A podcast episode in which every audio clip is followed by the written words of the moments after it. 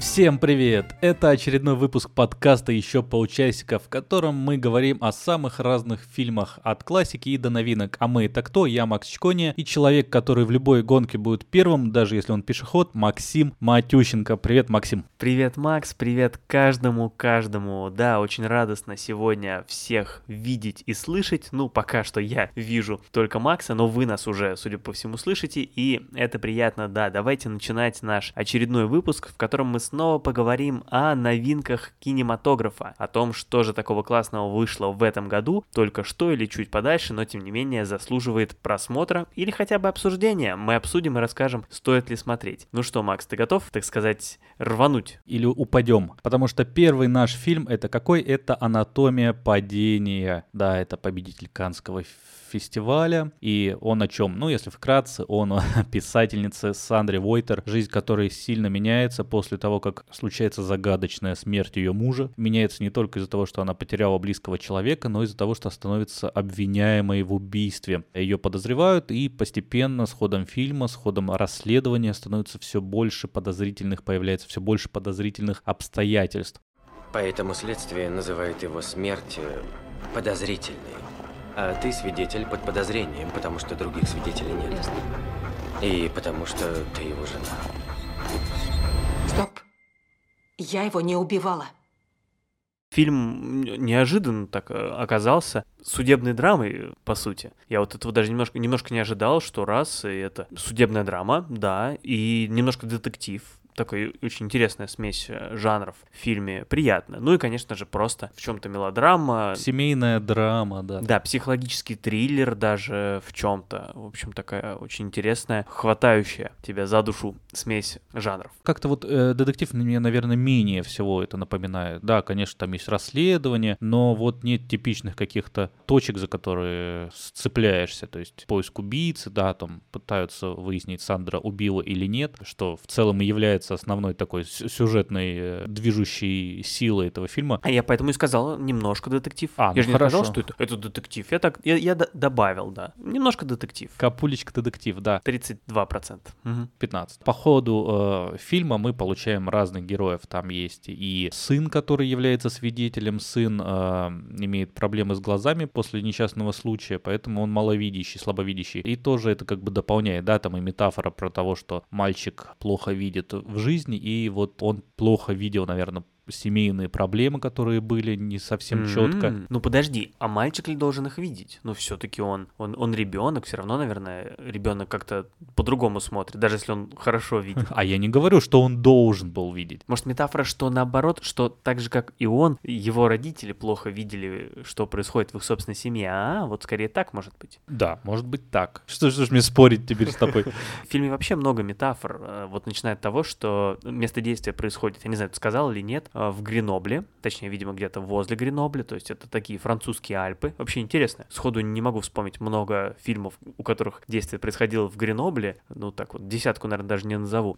Вот такое необычное место, соответственно, да, и герои тоже. Вот эта супружеская пара, он, значит, француз, она немка, и они говорят по-английски друг с другом. Тоже из-за того, что она иностранка, она не очень хорошо знает французский, и вот в ходе этого всего судебного процесса она тоже должна говорить по-французски, или там ее переводит, и вот тоже это вот постоянно вот это общение на разных языках, это тоже метафора того, что все плохо понимают друг друга, и они в семье не до конца друг друга понимали, из-за этого буквально они разговаривали на разных языках, и ее это общество не понимает, она его не понимает, в общем, про вот это вот большое непонимание, которое прям буквально показывается через разные языки. Там музыка есть, да, которая тоже очень сильно влияет, это бесконечный трек 50 Cent, инструментальный, без слов, да, казалось бы, хотя вообще какая музыка могла там звучать, но это очень неожиданно, по крайней мере, сразу становится как неожиданный выбор. Ну да, для такого какого-то очень интеллигентного, что ли, да, такого европейского фильма, аккуратного, очень творческого, спокойного, красивого, вот это, я не знаю, мы с тобой много такого кино обсуждали, мне кажется, в этом году, да? У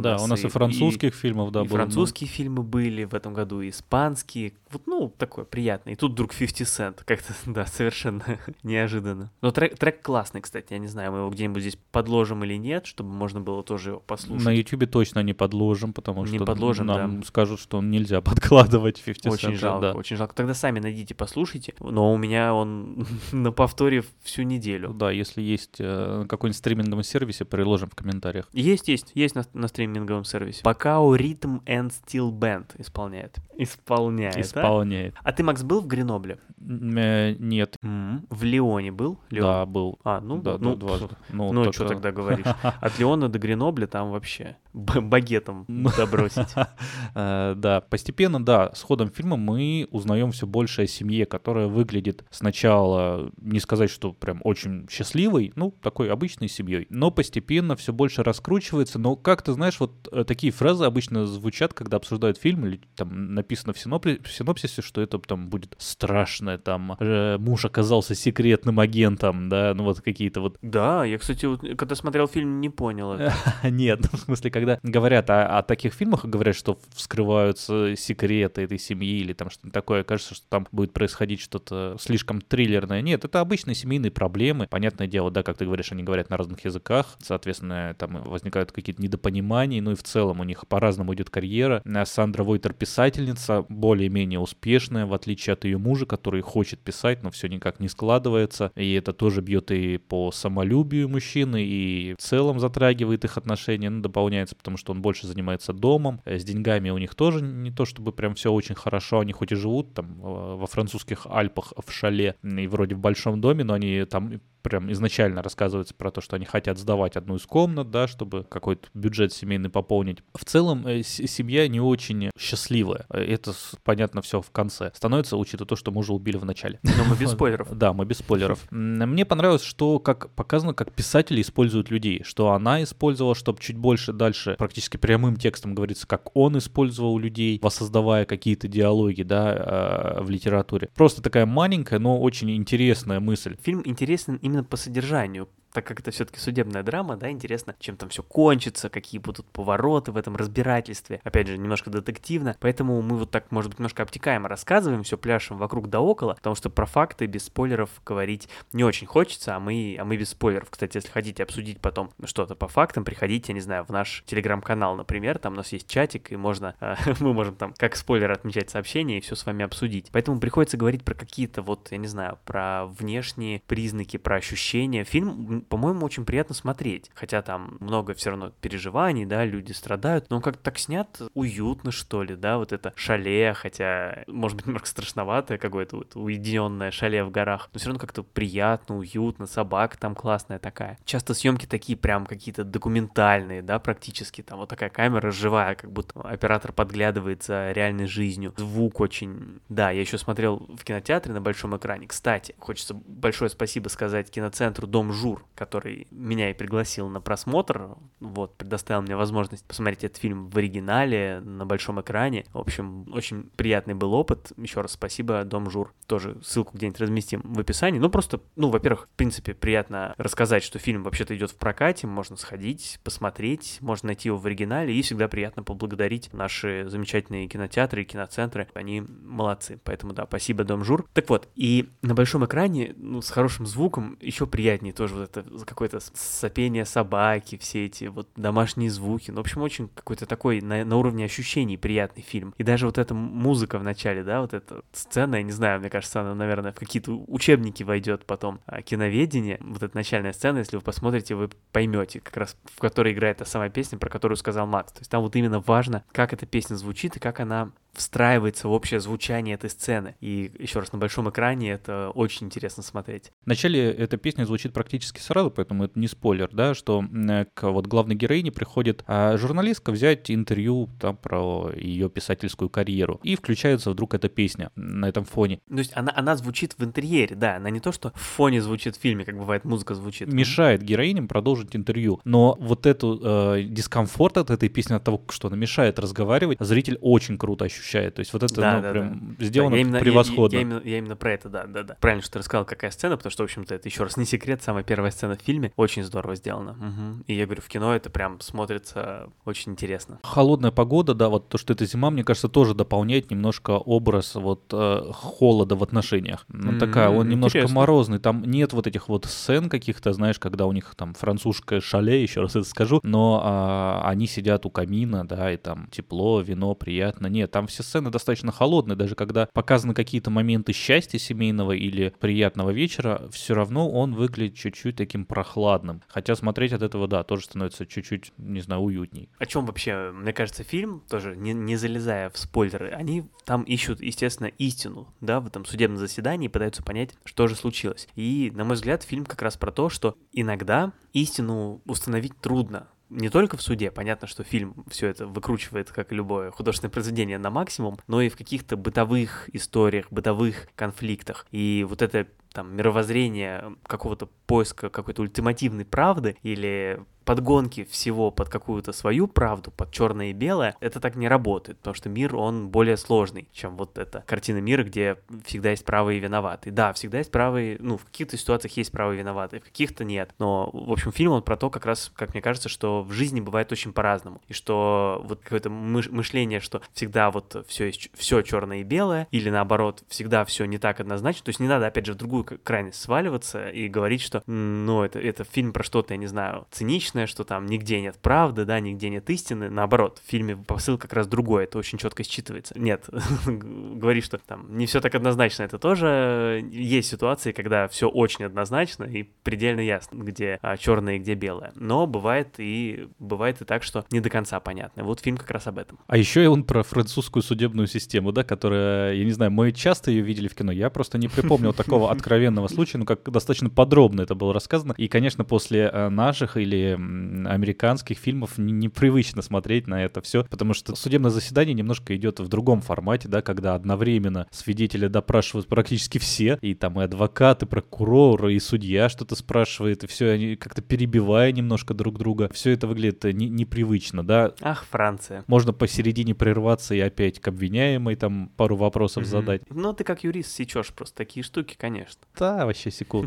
на раз-два. В общем, фильм подарил интересный опыт. Да, интересно просто составлять свое мнение о самом деле, да, складывать там, виновата ли она или нет, это просто интересно. Понятное дело, что смотреть, как рушились отношения семейные, это не очень приятно, но это просто познавательно, интересно, оно очень хорошо расставляются акценты в этом, и действительно понимаешь, что все серо, и в разрушении отношений всегда виноваты двое, а не кто-то один. 2,5 часа, да, фильм проносится на раз-два. То есть никакое, хотя, казалось бы, судебная драма, неторопливая совершенно, но смотрится очень свежо, очень бодро, никаких падений темпа, да, соглашусь, ничего. Нет ощущения затянутости или чего-то такого. Вы еще успеваете в кино, идет в кино, поэтому все, кто любит серьезные фильмы, «Золотая пальмовая ветвь», напомню, Каннского фестиваля, так что можно еще успеть в какой-нибудь кинотеатр. Едем дальше. Погнали. Тот случай, когда можно эту связку использовать вообще с полной такой обоснованностью, потому что дальше мы будем говорить про фильм «Gran Turismo». Врум-врум. Очень здорово. Я отдельно рад, потому что как будто это мой фильм. Ты снял? Нет, просто я в начале года еще этот фильм называл «В числе своих ожиданий». Потом у нас на Ютубе, когда в начале августа выходил маленький шортс про фильмы августа, который я делал, я как раз туда включил тоже «Gran Turismo». Он как раз вот в августе выходил. Фильм, который мы, да, ждали и, наконец, посмотрели. Особенно ждали его, потому что он связан с видеоигрой, одноименной видеоигрой, которая называется «Gran Turismo». Серия игр, точнее, выходит на Sony PlayStation. И да, давай поговорим, собственно, наконец, о чем же фильм. Про молодого паренька, которому видеоигра Gran Turismo дает шанс стать профессиональным автогонщиком. И вы лучшие кибергонщики в мире. И это ваш шанс поучаствовать в реальных гонках. Это не игра. Тут все настоящее. За такое бонус-поинты дают. Такие ошибки могут стоить вам жизни.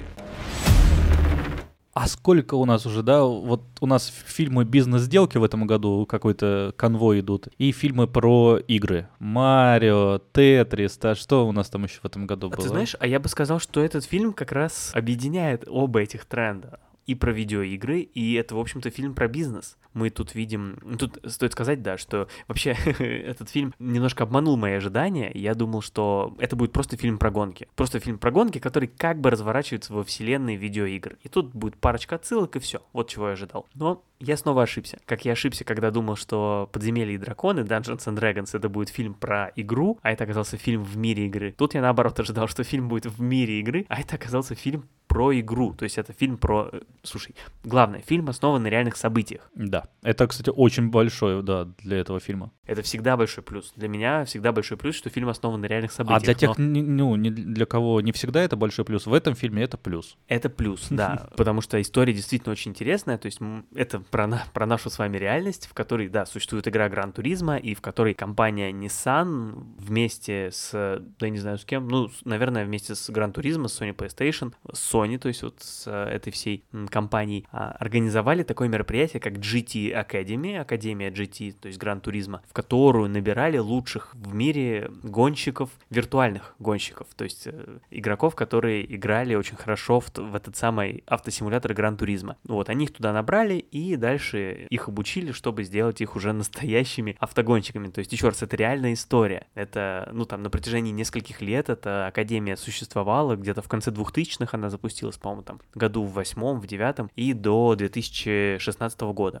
Крутой кейс, да, так сказать, когда виртуальный гонщик мог стать гонщиком реальным, и люди становились такими гонщиками. То есть, это само по себе интересно. Я вот даже точные даты сказать, я, в принципе, не ошибся. С 2008 по 2016 существовало это все мероприятие, и, соответственно, оно выпустило, на самом деле, даже не одного, а тут, ну, десятка-два, наверное, автогонщиков. Это удивительно даже, как эта история прошла мимо наших с тобой радаров, чем мы с тобой тогда занимались, что не заметили. И, кстати, герой, о котором повествует фильм Gran Turismo, он только один из них, соответственно, один из первых, что-то вроде там в третьем выпуске попал, ну, можно сказать, третий, четвертый, пятый, неважно. Но, кстати, что интересный факт, в 2012 году эту академию закончил спортсмен, как его правильно представить, киберспортсмен, из-за того, что он на симуляторах занимался или, в общем-то... Закончил киберспортсменом, а стал настоящим спортсменом. Ну, типа, да. Марк Шульжицкий из Владивостока, наш владивостокец, закончил тоже... Ну, то есть история это не просто реальная, но она еще и ближе к нам вообще, чем можно было ожидать. Мы так воодушевляюще говорим про это все, как будто бы фильм нам понравился. А он нам понравился, ну, как, да, я за себя буду говорить сейчас. Но... Да, ты говори за себя. Очень фильм понравился. Он, конечно, простой, потому что, ну да, это просто история про гонки. Здесь есть все классические ходы, тропы, клише даже, но при этом смотреть его... очень увлекательно. Он вызывает желание и поиграть в Gran Turismo, и просто поболеть за главного героя, хотя ты понимаешь, просто что... просто погонять. Да. Ты заметил по себе, что стал быстрее ездить после того, как фильм посмотрел? Да, да. Все эскалаторы теперь мои. И это все очень воодушевляюще. Тоже такой фильм, который мотивирует. Ну, как и все почти бизнес-фильмы в этом году, да? Да, да, в принципе, да. Многие из них мотивировали. Ну, нет, ну как бы мы говорим про бизнес-фильмы, а есть фильмы, вот мотивирующие здесь часть, наверное, не бизнес как раз, а сторона, ну, да, а именно, да, да, именно спортивная. Очень много есть вещей, которые, мне кажется, актерски были исправлены. В фильме играет Дэвид Харбор, да, известный по «Очень странным делам» или там по «Хеллбою», кто любит. У него персонаж, он играет тренера, вот, который принимает к себе киберспортсменов. Он бывший сам гонщик, а теперь работает механиком в какой-то компании, но его вот позвали наконец стать тренером и вот воспитать. Он не верит в то, что у них получится, он не верит в киберспортсменов, он понимает, что это какая-то лажа, что не могут люди, которые гоняли на руле у себя дома, да, и сесть за гоночную машину настоящую. Но он так это интересно его сыграл, Дэвида Харбора. С одной стороны, это такой понятный, саркастичный, постоянно иронизирующий персонаж, но в нем чувствуется какая-то теплота практически сразу. Но при этом не та теплота, которая кажется наигранной. Нет, он достаточно оригинальный, хоть сам по себе, скажу еще минус тут такой, что, мне кажется, мало погрузились именно в героя Джейка Солтера, так зовут персонажа Дэвида Харбора, а мы узнали только то, что вот он когда-то был гонщиком там и после инцидента одного закончил с этим. Но это же мало, когда у тебя есть хороший, достаточно интересный персонаж, еще которого играет Дэвид Харбор, делает это хорошо, но кажется, хочется что развернуть это что-то, добавить каких-то путей, но нет, почему-то вот мы получаем такого вот... Я знаю, куда ты ведешь, ты хочешь сериал, вот что ты, к чему ты клонишь. Любой фильм можно сделать хорошим сериалом. Не, ну почему нет, да, действительно, вот развернуть и во всех персонажей уже вселенная Гран Туризмо, да. Да, там же еще есть этот персонаж, которого играет Орландо Блум, единственный, ну такой прям первой величины, наверное, актер в нашем сегодняшнем выпуске. Вот его персонаж, например, тоже Дэнни Мур, его там зовут. Он начинает довольно так активно, и он так вначале заявляется, даже как главный герой, можно подумать, но он очень быстро уходит на второй план и уступает как раз Дэвиду Харбору и его персонажу. Вот в этом направлении тоже прям такая динамика очень необычная, он так явно заявлен в начале и очень сильно сходит на второй план. Вот в этом направлении можно было бы копнуть, да? И тоже, кажется, как будто некоторые решения вот персонажа Блума не очень логичные, как-то он там хочет выбрать другого гонщика, потому что тот более... Ну, то есть, мне показалось несколько бездушны вот эти моменты, хотя я, опять же, фильм посмотрел с громадным удовольствием, хотя бы из-за классно снятых гонок. Машин. У меня, кстати, к гонкам есть даже не претензия, а вопрос, что ли, такой. В общем, меня в гонках всегда смешили как раз такие, я их назову экшен-моменты, да, какие-то такие важные, напряженные гоночные моменты, потому что они так сняты, я не знаю, может быть, в гонках всегда так, я вот не могу особо много фильмов про гонки сейчас вспомнить, просто непонятно, что происходит, то есть, знаешь, машины едут, что-то там подъезжает к какому-то повороту, а потом просто какая-то нарезка из кадров, что-то там нога нажимает на педаль, какой-то там крупный план крыла, которое несется, колесо, потом там графикой нарисованные поршни в двигателе, может быть, это и правильно, тебе просто передают эмоции какие-то, да, такой кадр, и ты вот как-то почувствовал что-то, что должен был почувствовать в этот момент. Нет какого-то рационального понимания, что вот именно сейчас произошло. В некоторых моментах, мне кажется, достаточно хорошо объяснили. Вот, например, там был момент, когда главный герой обходит соперника за счет своего приема, да, который он там из игры. Угу. Его показывают достаточно, подробно. То есть, понятное дело, что не совсем, потому что, конечно, это выдуманная вещь для фильма. Само по себе это понятно, там аварии показаны, но, в принципе, тоже нормально. Мне понравилось, как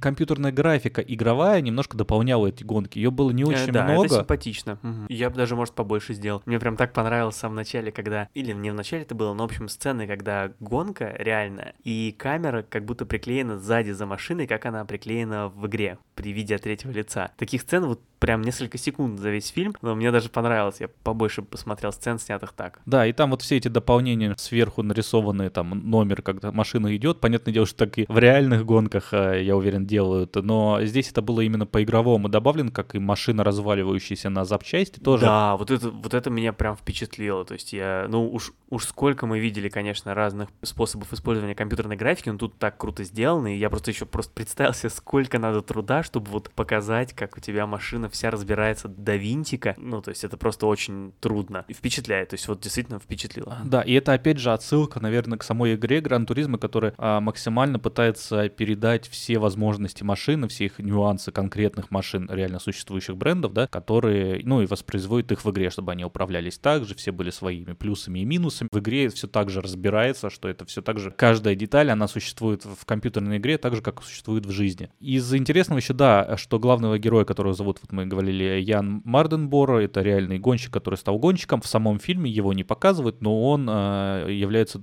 гоночным дублером главного героя. То есть вот все гоночные моменты, когда вводит главный герой, это водил вот реальный человек, про которого, по сути, и фильм. Да, это интересно, да, сам своим дублером и стал. Ты уже сказал, да, что фильм достаточно простой, но вот это, наверное, какая-то самая большая претензия, что ли, к фильму, то есть он действительно простой, да даже, можно сказать, банальный. Буду прямо говорить. То есть все диалоги, все повороты, все это, все повороты, поняли, каламбур, все предсказуемо на 5 шагов вперед, то есть ты там, не знаю, когда приходит, ну тоже это не спойлер, потому что, ну, трудно такое проспойлерить, когда герой Орландо Блума приходит, значит, к Дэвиду Харбору, просит его, естественно, он к нему приходит не сразу, а уже там в последний момент, да, там, последняя его надежда, но все-таки он приходит к этому, значит, Дэвиду, а просит его, точнее, нет, к Джеку, в фильме-то он Джек, просит его, тот, конечно же, сначала отказывается, но потом он, значит, передумывает, звонит ему, ну, вот все это очень, конечно,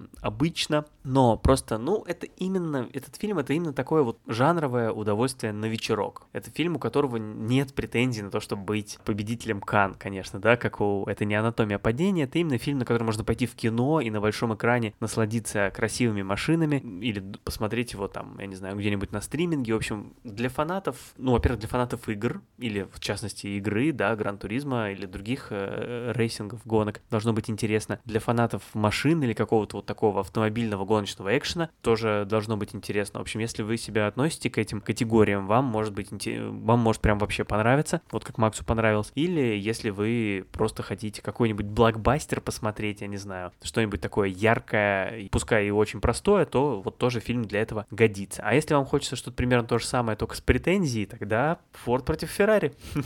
Неоднократно мне вспоминался, и даже гонка там та же самая есть. Лиман, да. Лиман.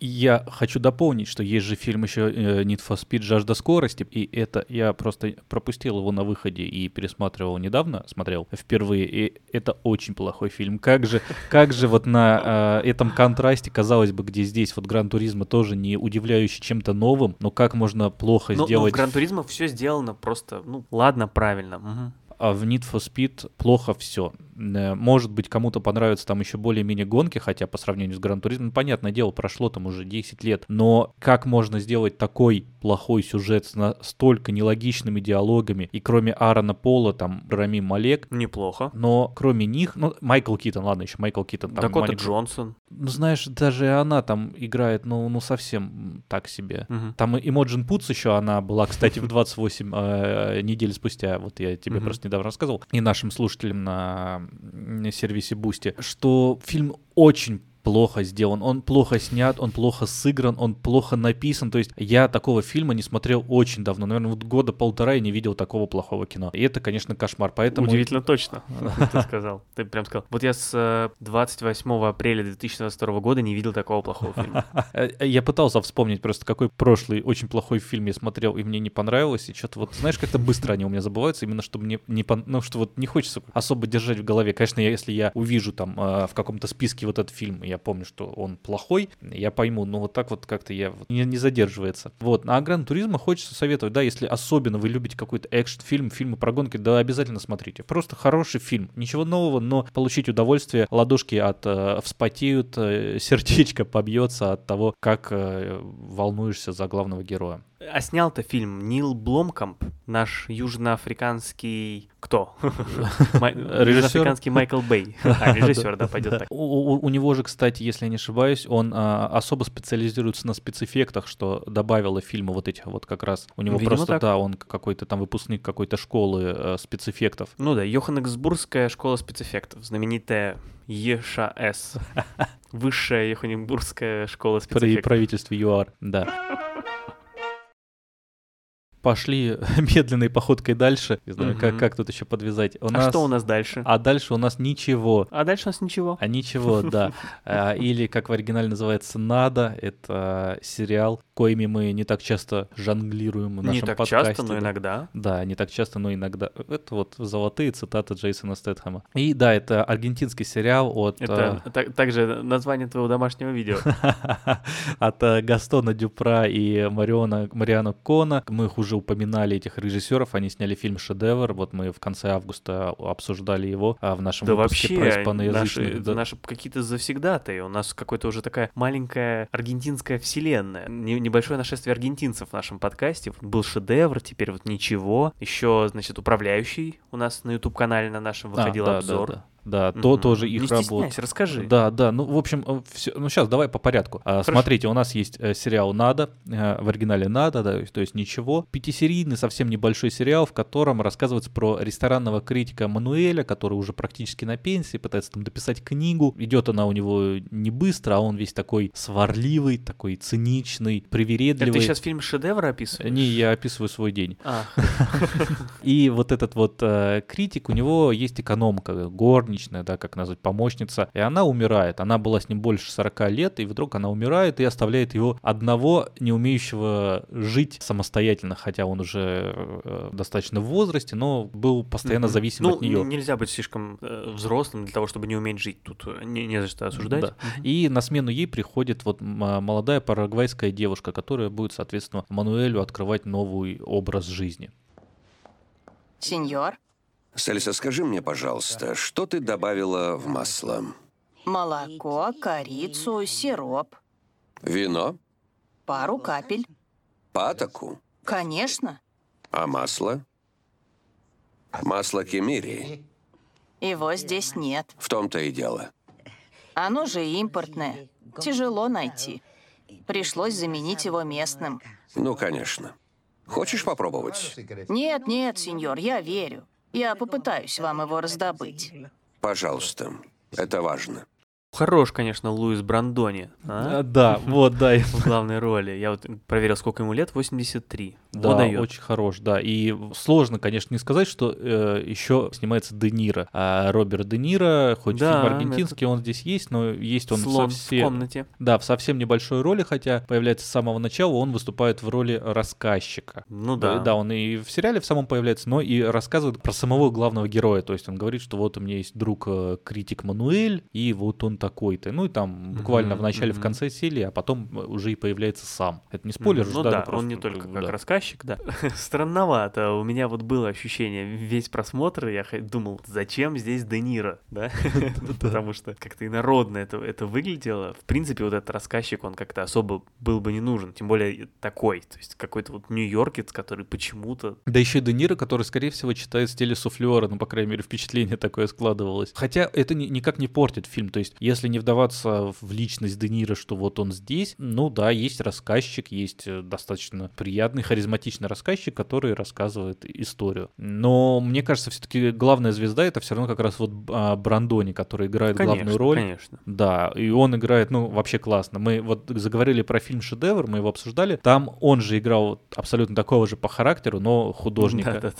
И мне показалось, что даже квартира, в которой снимали «Шедевр» и вот «Ничего», одна и та же, потому что там даже сцена одна повторяется. А когда в «Шедевре» художник говорит человеку, который хочет у него учиться, зайди и там запомни, где лежат все эти вещи в какой-то кладовке, вынеси их и потом расставь в том же порядке. Да, и здесь то же самое с молодой вот горничной происходит, все то же самое, то есть, но уже на кухне, не с лакокрасочными материалами. Причем он, когда эту задачу давал, то он даже упоминал, что вот там такой-то, такой-то, таким образом проверяет, и я даже думал, не упоминает ли он самого себя из того фильма, потому что было бы неудивительно. Метнусь теперь к управляющему, да, вот видеообзор вы можете посмотреть на ютубе нашем, коротенький. Там играет Гильермо Францелли главную роль, а он играет в «Шедевре» вот друга художника. То есть, ну, вот может, вторую главную роль у них примерно в равной степени главные роли. Да, и вот в «Управляющем» Гильермо Францелли играет главную роль на протяжении всего сериала, он главное действующее лицо. А Луис Брандони, который здесь играет главную роль, там появляется в одном эпизоде. А здесь они как раз меняются. Луис Францелли приходит в один эпизод там в виде человека, который интересуется машинами. Шутку придумал. А в фильме «Gran Turismo» компания Nissan — это главное действующее юрлицо. Смешно, да, смешно. Как тебе вообще сериал? Вот тебе он понравился ли? Потому что мне очень понравился, да? Я не скрывал этого. Да, я, опять же, не буду скрывать. Честно говоря, простой.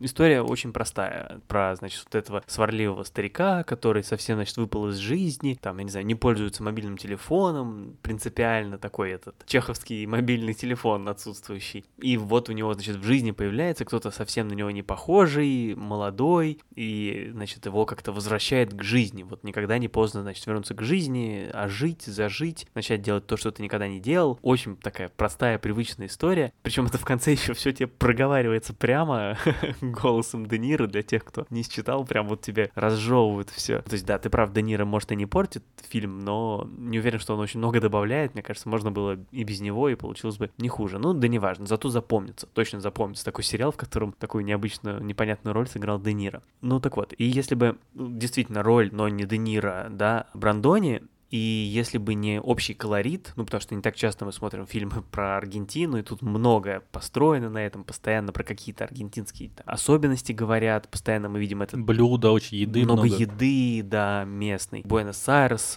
много говорят, показывают его. Вот если бы не этот колорит для нас, то сериал бы, может быть, совершенно бы не запомнился, потому что в остальном история это на уровне там сериалов, которые по нашему телевидению, наверное, можно увидеть. Как-то так. Не, он определенно не открывает ничего нового. С этим я полностью согласен. Его просто приятно смотреть, в нем приятный ироничный юмор, который не разрывает, очень хорошо сыгран, просто вот именно к Луису Брандони больше. Есть какие-то мелочи, которые мне особенно понравились, там небольшой стёб над вот подкастингом, ютубом, да, немножко, вот ну, когда да, он да, приходит да. на интервью, там, ну, такая достаточно клишированная, типичная девушка ведет вот передачу про знаковых да, людей. Непонятно про что. Да, да, это тоже напоминает реальность. Или просто интервью берет. И Буэнос-Айреса действительно стало больше по сравнению с шедевром и с управляющим, то есть хоть чуть-чуть видно город, да, не такая частая локация, которую мы видим в кино. И мне понравилось то, что он реально полностью завершен, да, то есть он как бы навряд ли говорит о продолжении. А вот Де Ниро, мне кажется, на самом деле просто человеком, который привлечет зрителей, это... Простой ну, видимо, рекламный так. ход, который, ну, видно, да, удалось да, договориться. Да. Ничего художественного там нет. Вещь просто, чтобы продвинуть сериал. А я вот спрашивал тебя сегодня про Гренобль, а в Буэнос-Айресе ты был? Нет, в Буэнос-Айресе не был, а ты? И я не был. Вот и поговорили. Я ближе всего в Мексике был, к Буэнос-Айресу. Я чисто географически ближе всего, наверное, в Португалии был к Буэнос-Айресу. Ты еще сказал, в Москве, честно. Было ближе всего к Буэнос-Айресу, я был в Москве, на запад. Вот ездил как-то на юго-запад, там, во Внуково. Да. Мне очень все равно нравится все, что вот мы смотрим у Дюпра и Кона, и я посмотрел еще один из первых фильм «Художник», или «Артиста» называется, там, кстати, нет ни Брандони, ни Францелли, ни что удивительно, конечно, ни Роберта Де Ниро, да, и он отличается от всех других работ, мне понравился, он, опять же, как и шедевр, очень много больше, значительно больше говорит о искусстве, вот продвижении в мире искусства, в изобразительном искусстве. А у него всегда про искусство, у него всегда про вот художников, писателей, да, там, про актеров, это да. главная роль же, да? Да, тот же ресторанный критик, это, по сути, ну, тоже такая же профессия. Он писатель, искусство, да, он да. и сама критика, понятно, и он помимо этого еще и писатель. И вот «Художник», мне фильм понравился, мне кажется, он немножко такой, больше похож на студенческую работу, то есть он снят хорошо, сыгран хорошо, но некоторые приемы в нем выглядят чересчур, не знаю, претенциозно, то есть, знаешь, когда вот ты вот хочешь что-то такое придумать, а получается, ну, чересчур, может, снобистски как-то, вот, но фильм при этом я не пожалел, что посмотрел, очень интересно, особенно если рассматривать его с точки зрения, как Конн и Дюпра двигались в кинематографе, так что тоже могу посоветовать. Вот. Ну а так в целом мне «Надо» очень понравился, очень хороший сериал, так же как и «Управляющий», они в целом у меня оба на одном уровне, так что смотрите все.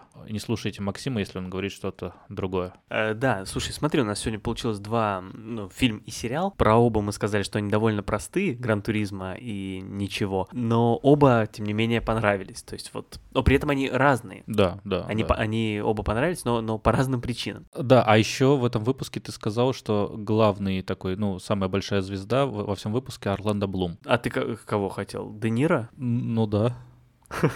Не, ну еще раз, у него просто такая необычная роль в «Ничего», что даже как-то не хочется засчитать ему, понимаешь? Ну хорошо, не засчитываем. Напишем ему письмо, что мы не засчитываем эту роль у него в фильмографии. А мне вообще приятно, что мы стали такими, я не знаю, даже какими-то этими... Привередами. Привередами мы стали, да, и снобами, и претенциозно все делаем, как ты говоришь, что мы такие вообще апологеты, что ли, в общем, промоутеры вот этой аргентинской команды, да, вот Дюпра, вот Брандони, а вот мы прям как-то их здесь распространяем, несем. Да, у них есть еще популярный фильм, известный достаточно, «Почетный гражданин». Вот он у меня следующий стоит по желанию посмотреть. Я хочу все больше погрузиться. «Почетный гражданин Кейн».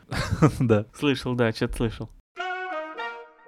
такой вот у нас сегодня вышел список. Аргентинский сериал, французская драма и американо-японский, да, наверное, его можно назвать, но все-таки... Наверное, можно, с южноафриканскими корнями. США и Япония. Угу. Nissan, все-таки Sony. Да, Япония.